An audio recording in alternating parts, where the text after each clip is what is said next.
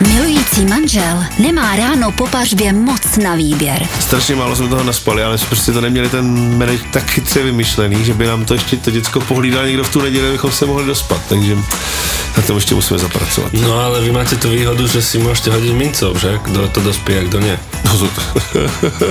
Aha, takže to prehráš, ty. Jo, jo, tak je to mince, která má na obou dvou stranách ten stejný symbol. Stejný Hlava Davida. Jo, přesně tak. Dá si prostě pořádnou porci vývaru a život jde dál.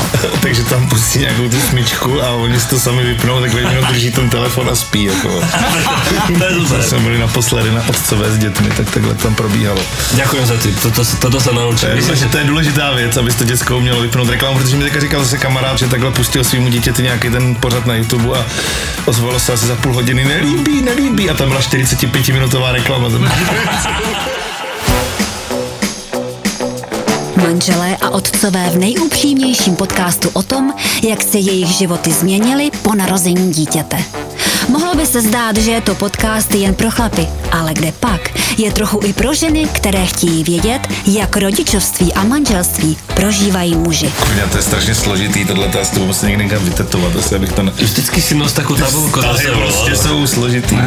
Zapo, zábava v podcastech uvádí novinku. Fotroviny,